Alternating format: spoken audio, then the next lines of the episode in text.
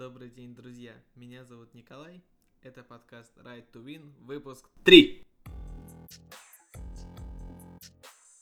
Сегодня обсудим три темы из горного бизнеса со всего света. Франция изменила условия работы кораблей с казино. Власти Китая могут создать футбольную лотерею. В России введена стратегия Responsible Gambling. Правительство Франции издало новый указ, который вносит изменения в работу круизных казино кораблей. Согласно проекту закона, на корабле может быть установлено 15 игровых автоматов. Играть на них можно будет как внутри страны, так и в международных водах, так же как и на настольные игры. Лицензия выдается после разрешения министра внутренних дел страны сроком на 15 лет. Законопроект вступит в силу 1 июля текущего года.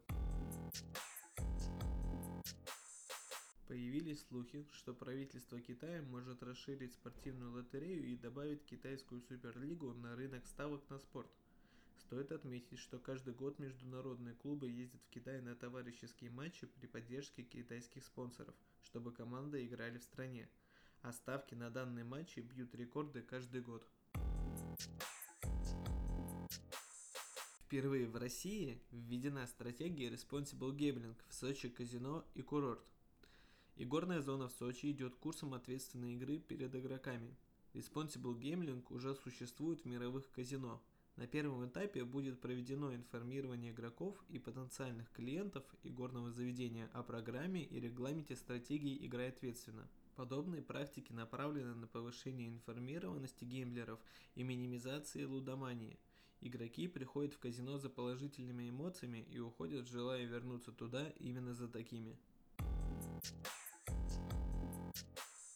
На сегодня это все новости. Заходите к нам на YouTube канал Лудоманити. Там я показываю, как открыть полный доступ к крупнейшей энциклопедии о казино и азартных играх casinos.biz. До свидания.